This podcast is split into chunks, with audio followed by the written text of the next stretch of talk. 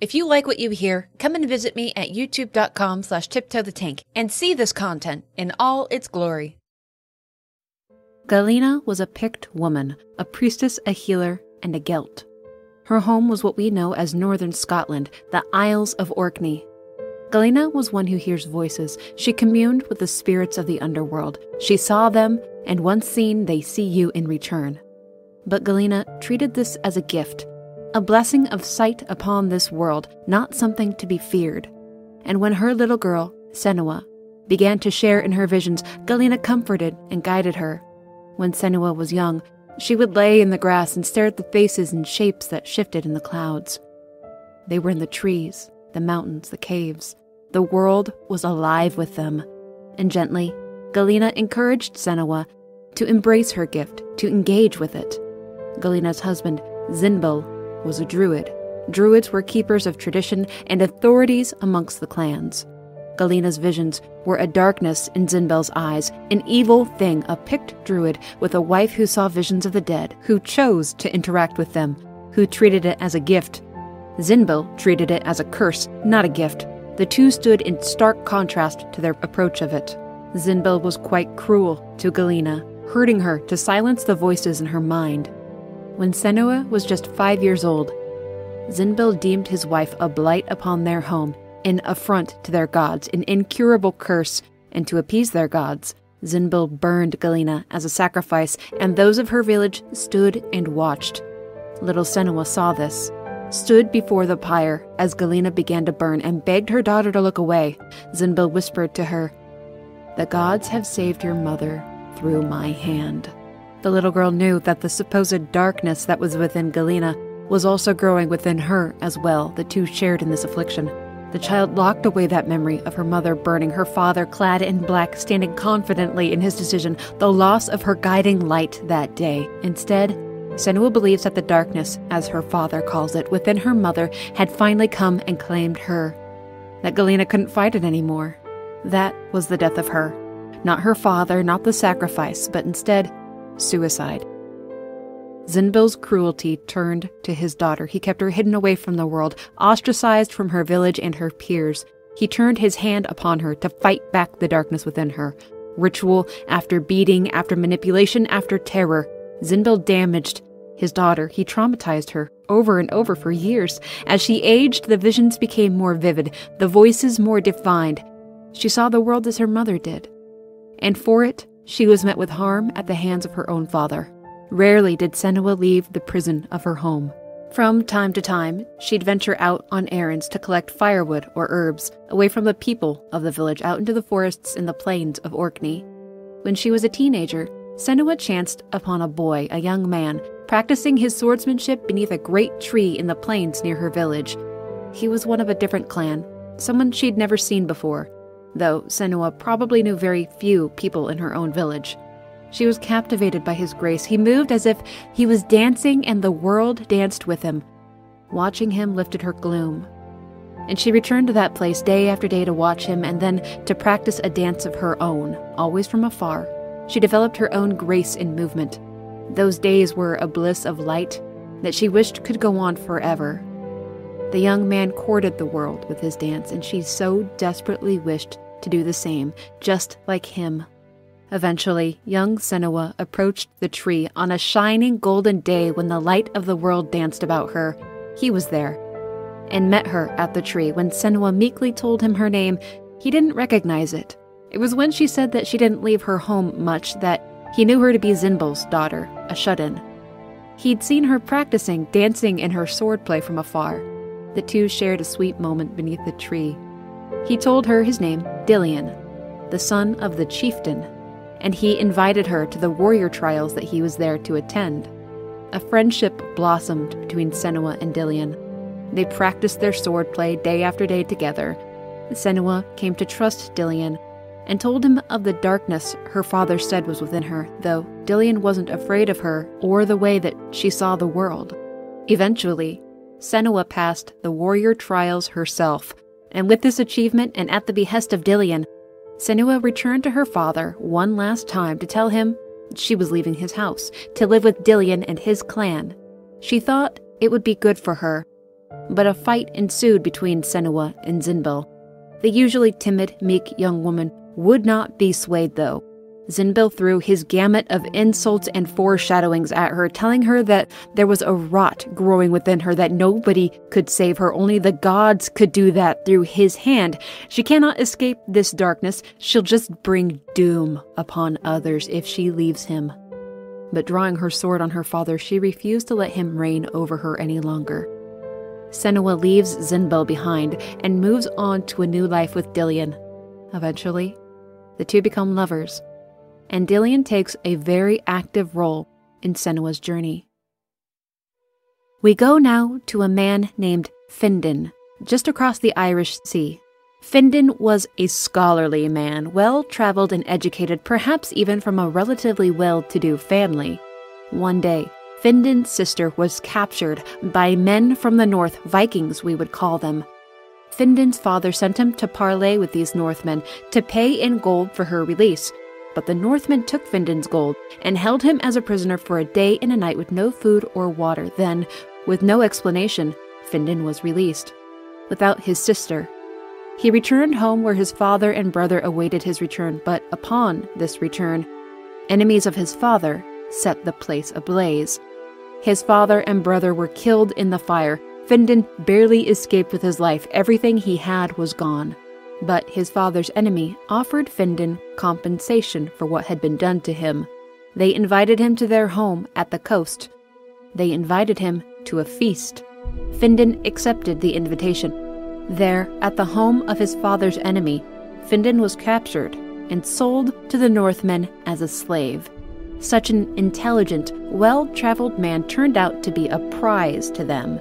Findan could speak the language of the Northmen and he could act as their guide. He knew the regions of what we call Ireland and Scotland well enough to direct the Northmen towards conquerable lands. This information was extracted through torture. Findan was not a fighter, nor was he a warrior. He broke early on. But the torture continued. For six years, Findan was tormented and forced to guide the Northmen on. While Findan suffered his fate, Senua adjusted to a new life with Dillion, for several years, the two worked to overcome Senua's darkness. She even began to walk amongst the people of the village. Dillion's father, a great warrior, was the chieftain of the village. Strong and wise, he imparted upon Dillion a rare empathy and understanding of the world around him, which made Dillion sensitive to Senua's plight. She fought against her father's prophecies over her that she was rotten, that she'd bring death to those close to her, that her hands were covered in their blood because she'd left him. She fought against her darkness, and Dillion helped her. In the quiet of the night, he'd remind her that no one could speak for the gods, that there was good in Senua, and that he wanted to help her, he wanted to be with her. When Dillion, Senua, and a group of other villagers walked near the riverside one warm spring day, she she could taste rot in the water. Senua knew something was wrong with the water. The others in the group laughed at her, paid her no mind, but she wanted to leave the riverside. And soon after, people began to die. A plague had come to the village. It was brutal and it was horrific. Bodies began to pile up, and rumor that Senua was responsible began to spread. She was the target of the blame. She was cursed. She'd brought the plague here. She was responsible, and this burrowed into her mind. The suffering of the village was potent. It was frightening, and she fully believed that it was the darkness within herself that had brought it here. Her father had been right. She'd be the doom of this place, and then. Dillion's father died, the chieftain, dead from the plague. In Senua's mind, as Dillion mourned his father, she heard him calling to her, blaming her for his death, telling her that she has blood on her hands. He didn't say those words. They were the foul echoes of Zynbel still troubling her after all these years, but they still they were words heard by Senua. She decided, as the plague began to subside, that she would travel alone into the wilds. Some did this for penance, some for peace, some as punishment, others, like Senua, to purge a curse. Senua wanted to marry Dillion, but she was afraid that she would infect him with her rot. She told Dillion of her plan, and though he tried to talk her out of it, Though he offered to go with her, he honored her desire to face the wilds alone. To find a way through her darkness alone, he only asked her to promise that she would come back to him, a promise that she made with hesitation, but still one that she made. Unbeknownst to Senua, Dillion, anyone in the village, the Northmen were approaching the Isles of Orkney. A druidic man garbed in black, who quite fits the description of Senua's father Zynbel, approached the Northmen who'd arrived under the directions of Findan. The druidic man garbed in black bargained with the Northmen, something witnessed by Findan. The druidic man told them where his own village was, and in return, the man in black was given safe passage to the north. The man in black betrayed his own people to the Northmen for his own benefit. The Northmen began to burn Orkney as they conquered the lands. During one of these raisings, Findan broke free from his slave masters. He ran into the flames in wild disregard. On and on he ran, fleeing in madness covered in burns. He left Findan behind in the flames, taking on a new name for himself Druth, meaning liar. Druth chanced upon Senua as she walked the wilds of her homeland. Senua took pity on him, on Druth. He was clearly not long for the world. Senua sat with the crazed man. He told her tales of the gods of the Northmen, of their traditions, their warring nature, even their ghastly physical appearance. He shared in his own darkness, and she shared hers. He guided her with his madman's knowledge, with tactics to defeat the darkness, to take back control from it, to conquer it. And before Druth died, he promised Senua that he would return to her to guide her in this life and the next as a thanks just for hearing his tales.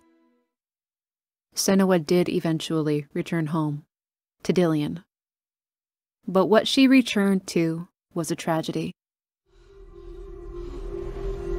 In this waking nightmare, where all dreams come true, you searched for control, a way to pull through. When you were in love, you left him in tears to smother your furies and banish your fears. But in darkness they came. Through stormy black seas they raided these shores. Do you still hear his screams? And now that you're home, he's so far away. They've taken his soul. To these gods you cannot pray. They can break you, but not your promise. Even death won't keep you apart. Through his darkness you will find him. In your sword still beats a heart. You fought for love unspoilt by your darkness within. You fought for your dreams. Now there's no way to win. In the head of his corpse lies the seat of his soul. So you must carry his vessel to bring him back home. The Northmen had long since raided this village. Its inhabitants were killed, taken, or they'd fled. But she found Dillion, turned into a torment called the Blood Eagle, a sacrifice for their North gods. The furies within Senua's mind awoke deeper into psychosis. She fell. Nothing but horror to catch her. They can break you, but not your promise. Even death won't keep you apart. Through this darkness you will find him. In your sword still beats a heart. A quest was birthed from the tragedy. Senua remembered Druth's stories. Now the Northmen had sacrificed her Dillion to their gods, so she would travel north to Helheim itself to bargain with the goddess Hela, the keeper of the underworld, to save Dillion's soul. She promised that she would return to him. She took his head, the seat of his soul, and her journey began. East, across the sea, from the Isles of Orkney to a road that will take her north through deep valleys. Nine nights of riding will take her to Niflheim, to the River of Knives, and a golden bridge leading to Helheim. One of Senua's Furies narrates this tale to us, us who for a brief time will reside with Senua as her story is told to us. We'll see the world as Senua sees it. We'll hear the things that she hears. Whether it's real is irrelevant. Whether it's her psychotic mental illness that she's fallen ever deeply into, obfuscating reality, it's irrelevant. This is Senua's story, her experiences, her journey. To Senua, it is true, and it is profound. She journeys far to the north, with Dillion's head at her hip, until finally she comes to a distant shore. This is it. This is the place. Dillion's head stirs as Senua draws upon Helheim. The Furies spur her on, yet also mock her fear and instigate internal conflict. When Senua reaches land, she defiantly pushes her boat away. There will be no going back. There will be no abandon to this quest. Upon old pillars, Senua sees shapes and activates them to hear the voice of her old friend, Druth, telling her tales of this other culture, of their gods and beliefs. Already, the darkness is stalking Senua here. After communing with Druth, she thought that she had the tools to leave it behind in the wilds, or at least the tools to keep it at bay, until she found Dillion. Now the darkness is hungry and it haunts Senua. But just up the path is what Senua seeks Helheim. I'm sorry. Hearing how Senua hears can be quite disconcerting, can't it? Distracting, even. Helheim. The darkness retreats at this place for a moment. Dillion's head stirs, and if Senua listens, listens closely, she can hear her beloved Dillion. He's here in Helheim. There is no doubt. The source of the darkness is here as well. There is no doubt. Up a hidden path that Druth told her of, through the cliffside, into a drop down where Senua cannot return from, there's a gate blocking her way, with a shape glowing red upon it, keeping it locked shut. At this blocked passage, Senua's old friend Druth reappears to keep true to his promise that he would act as her guide in this life and the next. He will tell her stories of hell and of the Northmen, even of himself. Stories she's heard before, but come to us as though they were stories anew. Druth tells Senua to focus her inner eye, to hold the image of the rune in her mind, and to find a copy of it, and then the door will open for her. Senua finds this shape, cast in shadows from hanging tree roots in the cavern. Something that perhaps you or I would see and think nothing of is noticed by Senua, it's given significance. It is the answer to the problem that she has. And this is a process that will repeat many times over. Find a shape or pattern in the world around her, something those without her inner eye would not assign any importance to, and use those patterns and shapes to reveal an unseen or previously locked way forward. However, this cannot happen with the great gates of Helheim. The face of the half rotted goddess Hela is cast into it, with symbols representing two gods of the Northmen accompanying it. But the darkness reappears when Senua approaches the gate.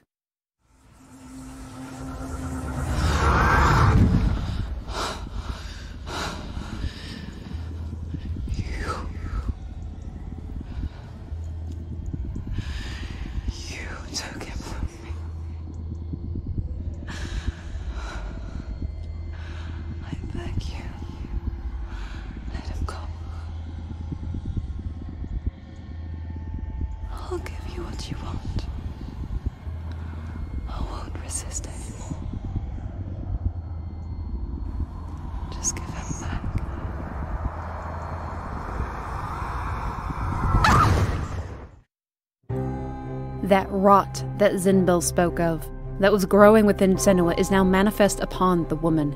For now, just her arm. And it is here that the Northmen attack.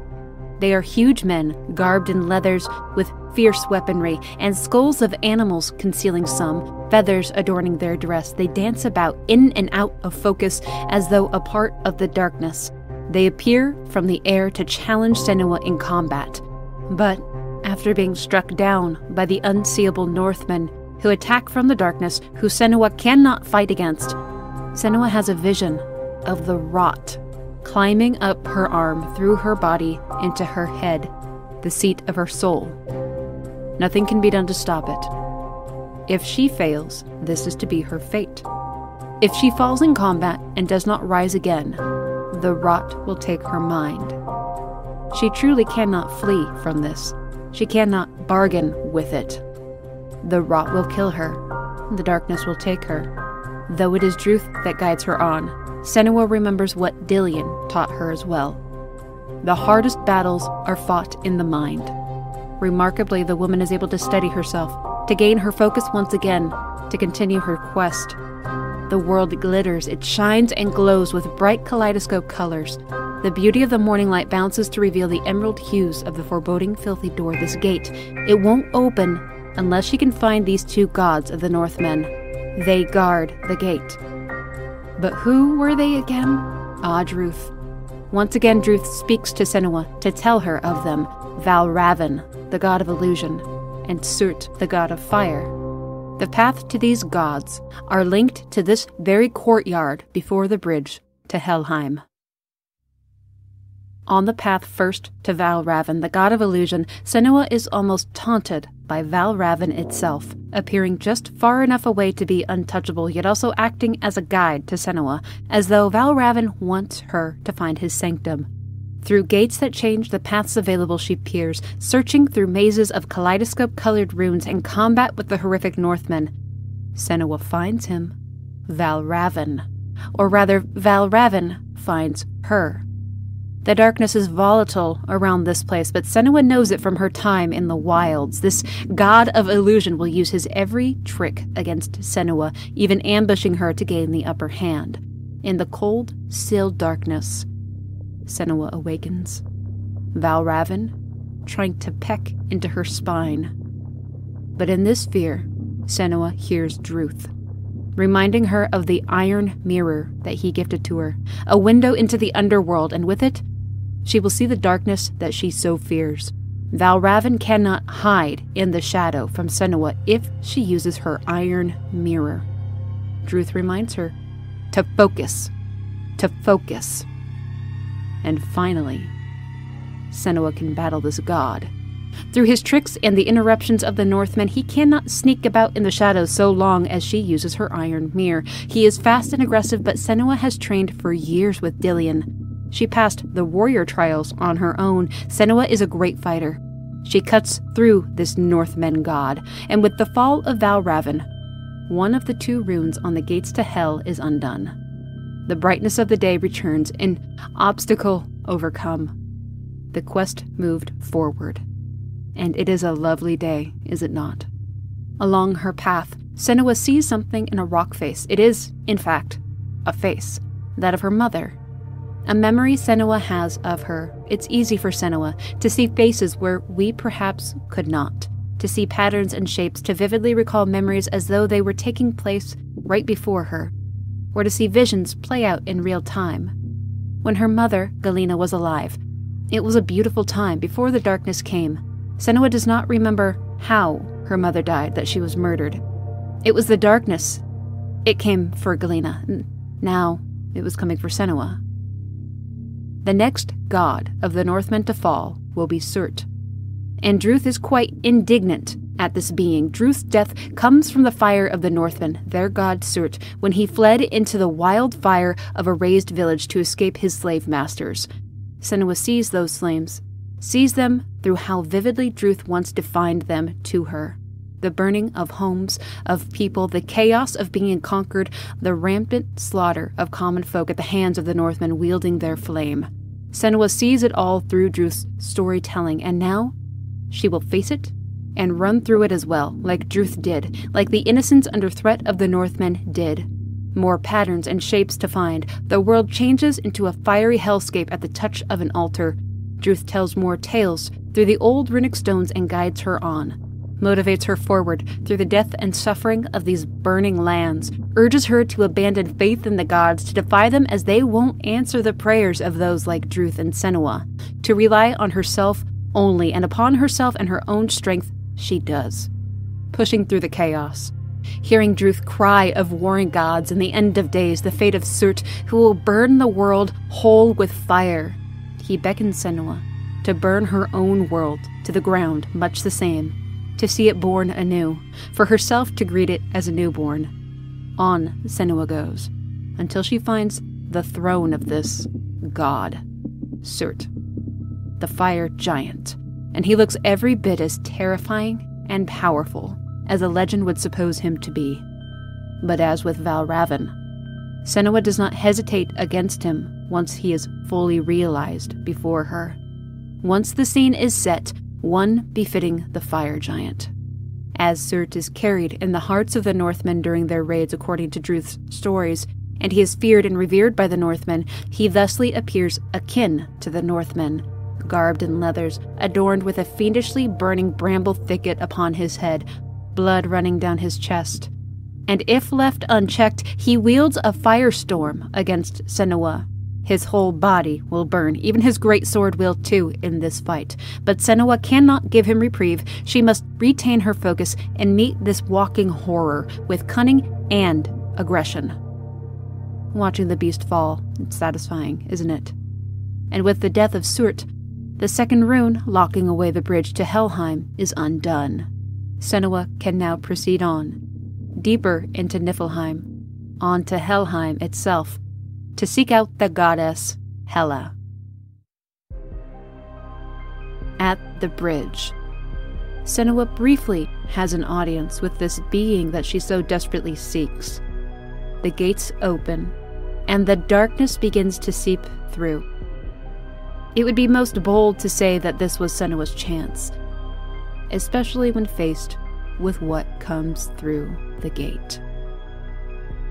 This is Hela. This is the source of her darkness, what she came all this way to confront. The voice of the darkness, the voice of her father, Zynbel, taunts and jeers at her any insult, any mockery that could cut her in this horrifying moment. But just look at this being that Hela is. How could anyone stand against this? Senna was still, with her own words, pushes herself to inch towards her weapon. She will stand against Hela, even as the voice of the darkness puts her down and mockingly tells her to fight. She goes for the sword. You failed the gods. You're pathetic. Rotten. Cursed. What were you thinking? Did you really think you could win? How stupid can you be? So stupid. Everyone hates her. She's cursed. The shadow hates. Look at you. A warrior. Worthless. Weak. Pathetic. Go on. Feel sorry for yourself, because there is no one left to do that for you. Everywhere. What's that? Take it. If you're too much of a coward to fight, then end the suffering. These words of Zynbel, of the darkness, are not enough to stop Senua. Her broken sword will act as a tool to close her wound. And for a while, Senua lays on the beach at the rocks, holding Dillion's head, resting in her own thoughts. The rot pulsing on her arm, and with no sword, how can she fight on? Where could she possibly find another? Did Druth once tell her of a sword? She stays within herself. Until she returns. Her eyes flutter, and the pain of her fall comes back. It's a song that she hears. It's Dillion. It's Dillion's voice, calling her back to herself, as he'd done so many times before in their years together before the wilds, before the tragedy. The glowing blue light of Dillion guides her on to a great tree.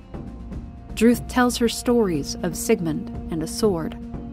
The darkness speaks at her commonly now, taunting her, degrading her, mocking her, but still she fights back at it.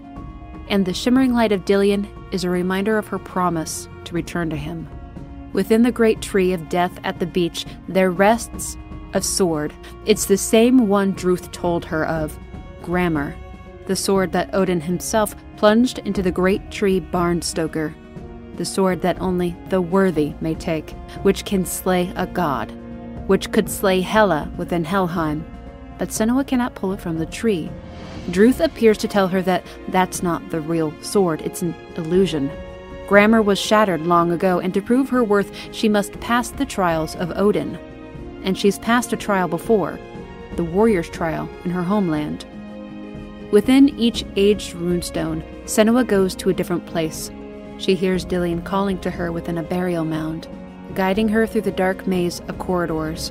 Then, a place of pure darkness, where in the pure black night, Dillion calms her mind and gently guides her past obstacles and monsters in the dark. Onto a bridge before Helheim, though it's different here, this is a different direction. To a structure upon an island of rocks, where through masks the world changes in both hue and build. The paths open to her change depending on which mask she peers into. A broken staircase is even repaired when Senua focuses her inner eye upon it to realize it as being made whole. When Senua reaches the blue light of Dillion, he jumps away and she remembers a moment they shared, talking about fear of the dark and the beauty of Senua's world. An intimate moment for Senua, but also a reminder of her great loss. And there's nothing she won't do to find him. Onward into the next trial. It's the plague, traveling through the rancid waters of a broken, flooded village. Senua once sensed rot and plague in the water long ago in her village, before the plague arrived. The plague that so many blamed on her. Once again, she is rebuilding bridges and paths with her mind, focusing on them, realizing their existence, bringing them into being, seeing the world differently through empty gates that rid her of obstacles. And then, a gauntlet being chased by an inferno of energy through a longhouse, seeking out runes to unlock her exit. The Furies screaming at her the whole time. It's a monster that she could never hope to defeat. All she can do is run. The monstrous thing is held at bay by the exit doors, and for a time, Senua sits to dream of Dillion. Of their time during the plague when he guided her thoughts away from self blame. When she chose to trust him over the ignorant rumors of the others in the village. With the final trial complete, Senua now possesses Gramr, a sword that can kill a god. But now the darkness comes for Senua. The deepest fall yet, down into a sea of corpses. Druth told her of this place. In the sea of corpses, the corpse wave threw itself over the ones I loved the ship broke up under them, the ship that had sailed from the land of shining fields. Come not here in the sun, come not with a sword, come not crying over a naked corpse, come not with disturbed mind. The darkness reaches its fever pitch, a volatile, snide ridicule a constant stream of blame and damnation for everything she's ever cursed herself over, every weakness she's ever felt, every negative emotion, every death, every moment of suffering cascades on her as she fights through the Northmen as she travels this sea of corpses. Her mother is here, Galena. And here she suffers so she begs for help, cries out for Senua, and the darkness, Zynbel continues to pile upon blame and tries to strip Galena's grace away from Senua's memory, a victim of the darkness. She gave her life to the gods. She killed herself. So why don't you join her, Senua? It's constant. It's constant. This is the reality Senua must live in. And it's exhausting. Senua stands at a cliffside, lost within herself, a blackout state. Someplace the darkness cannot follow. It's the voice of Dillion that reasons with her, calls her mind back to him, and she gives in to his word. The ghostly outline of Dillion becomes more tangible. He reminds her of that promise to come back to him. Don't let the darkness come between them. Come back. When Senua returns to herself, she's standing on the beach, holding the sword Gramr. The evening light is a stark contrast to the place that she just departed from. She's ready now to go to Helheim. A beast called Garm haunts the halls of Helheim. It lurks in the dark places, attacking Senua's mind, driving her into complete panic. It knows that Senua is here. She cannot remain in the dark places of these halls for long. Senua will not give up, though. Even though Garm stalks here, she bravely plunges into the darkness. Within, she encounters a vision of her mother, Galena. Though, Galena tells Senua that the voices she hears are full of hate. She wants to help them, they're so loud. And Zynbel, he hurts her to stop the voices. Zynbel just wants the voices to go away. And the beings that Galena hears, they're crawling out of the wall as well. Senua is remembering traces of the truth. The narrator of her mind begins to broach the topic of Zynbel, her father. He upsets her, and the voice doesn't want to risk upsetting Senua.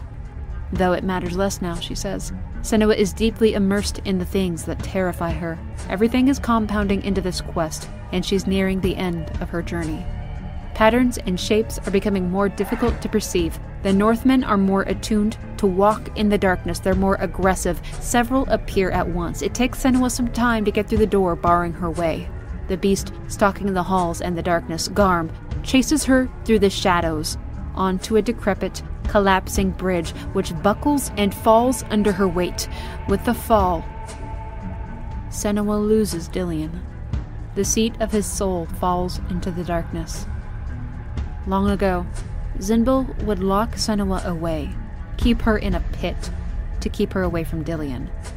She remembers the things her father did to her, but she will not abandon Dillion in that darkness. She will descend the pit. And at the bottom, yes, she finds Dillion's head. But Senua finds something more that voice. That same one that kept her from Dillion when she was a teenager.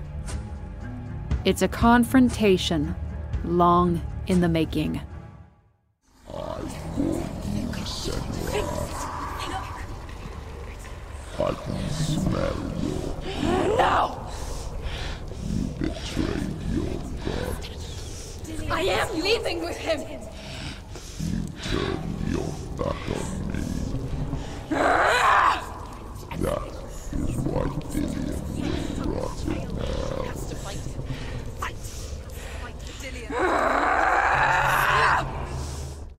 It's a fight half concealed in the pitch black. This is the voice that she's been carrying, a part of Zynbel, and her pain at his hand, taking the form of Garm from Druth's stories, an undefined beast who stalks from the shadows and taunts her at every turn. Senua must use her ears. Don't panic in the pitch black, and focus when the time is right to bring him out of the shadow. It is a beautiful fight.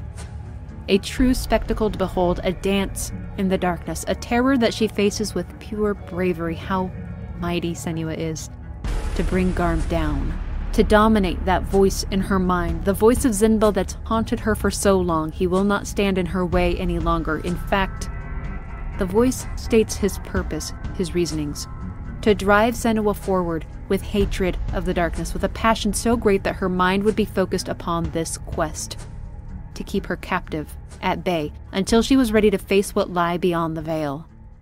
And she's proven herself capable at every turn. She is ready to face Hela. Druth speaks to Senua of Ragnarok, the events that will precede it, the preparations of the gods, the fate of mankind, the changes of the world. Atop this place, Senua finds a mirror, and through it, the passage to Hela. She bids the Furies to leave her, should they not wish to die with her. She recalls Druth's death, his confession of guilt, and his guidance of the Northmen, and tells her of that man in black that betrayed her people, perhaps Zynbel. A part of Senua's old self, her self, confronts her just before she takes passage through the mirror.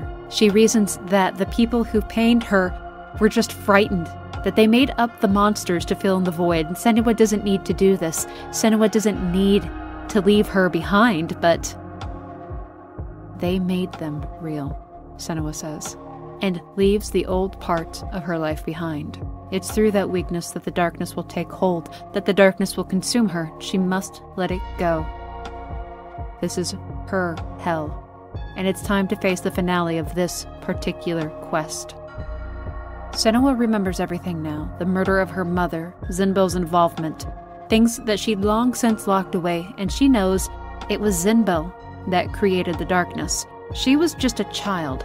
It was he who pushed her into the careening, dark corners of her own mind and her own self hatred, took away her potential to understand and cope with the world. With the sacrifice of her own mother, Zynbel's rituals did not heal her. His abuse didn't stop what was taking place in her mind, it maimed her, created this darkness. It was not Senua, it was him.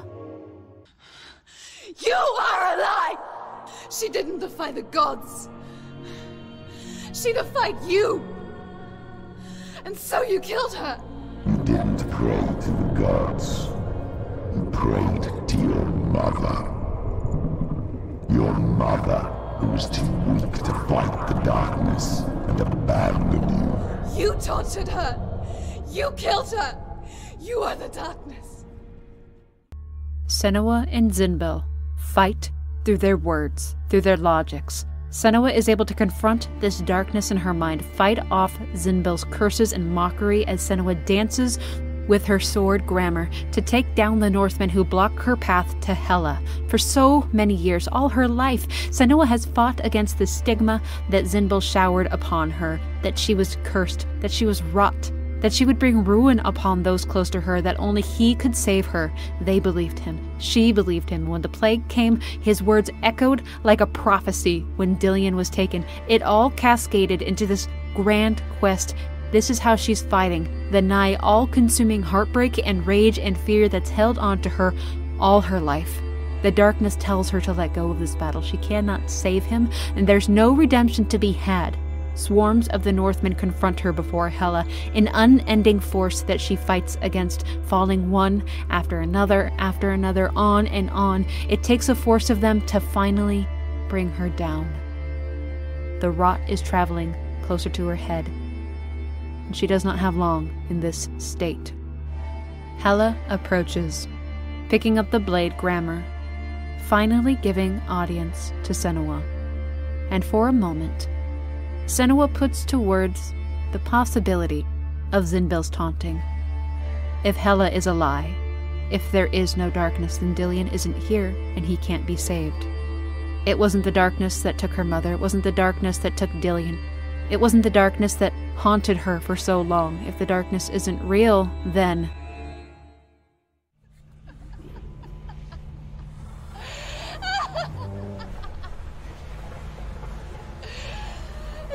You want me to believe? After all you've done to me?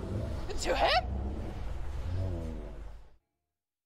It's not like that. It is not like that. That's not how Senua sees the world. Hela is not a lie. Dillion is here. The source of the darkness is here. And she gives this god being Hela a choice. She will give her life to Hela. She will serve as an agent of Ragnarok. At the end of the world, Senua will fight for Hela if she releases Dillion. Then, Senua's soul will belong to this god of the Northmen. But if she refuses, if Hela refuses, then she must kill Senua. This quest is all she has now. Nothing to search out, nothing to look on to in life. The rot is pulsating within her. And Hela chooses to run Senua through with Gramr. The rot is coursing through her. Hela drops her to face her death, and here in this quiet moment, Dillion appears once again, one more time. A quiet moment that they once shared, when he shared his ideas on facing death. There was nothing to fear from the shadow it cast. Don't let fear of that darkness turn you away from the light all about you. Face death. Let go of fear. Emerge from the darkness. This story has come to an end. Dillion is truly gone, but is he free? Was he ever here? There are different ways to see this ending, and I would never presume to assert correctness over such a personal story, though, as I see it, Rot still lingers on Senua's hand.